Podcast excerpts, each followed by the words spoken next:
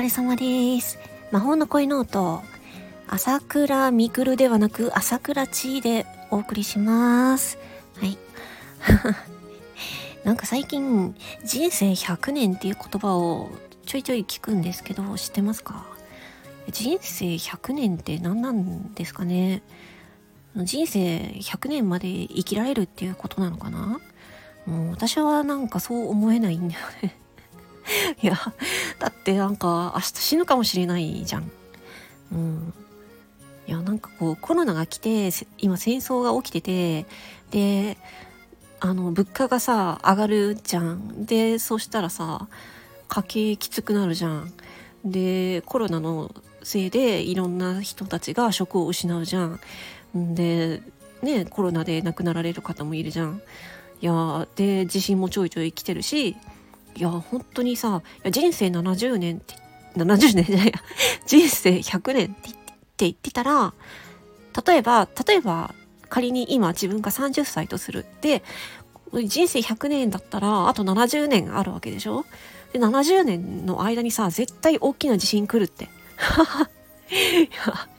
いや何、えー、関東大震災かえー、と、東海大地震かわかんないですけど、どっかにでっかい地震がね、70年の間だったら絶対一回来ると思うんだよね。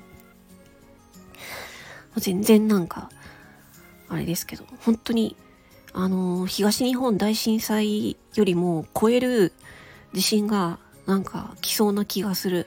でそして、それが来たら、やなんかもう日本終了な気がする。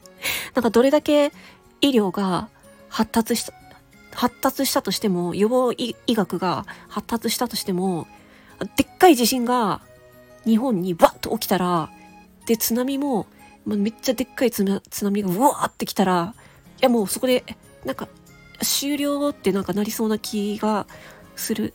うん、だから人生100年時代とか言うけど、いや、それな、いや、人生100年とかわかんないよね。う、だって人生明日で終わるかもしんないし、明日なんかいきなり大地震来て、なんかすっごい津波来て、なんか流されて死ぬかもしれないし、いや、本当にわかんないよね。って思ってるので、私はなんか別に、あの人生100年とかは思えなくて、もうなんか本当今日生きれてよかったなっていうレベルでうーん、うん、だからこうして放送できてよかったなと思うし、明日死ぬかもしれんと思ってるし、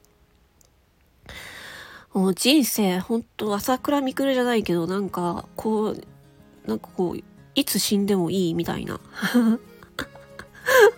だから今、自分がやりたいことをやるっていう。うん、なんか私みたいに皆さんには病、あの、病気になってほしくない。ま、病気になると本当にあの、大変だし苦しいから。うん。だから健康なうちに、あの、自分のやりたいことをやりまくる。うん。だって、いや、ほんとでっかい地震来るかもしんないじゃん。何回言うんだっていうね。うん。いや、だからね、人生100年とか言うけど、いや、そんな、いや、そんな感じでは生きられないなって思ったっていう話でした。はい、今日もね、あの、本当に一日お疲れ様でした。えー、魔法の声の音、朝倉知事でした。お疲れ様です。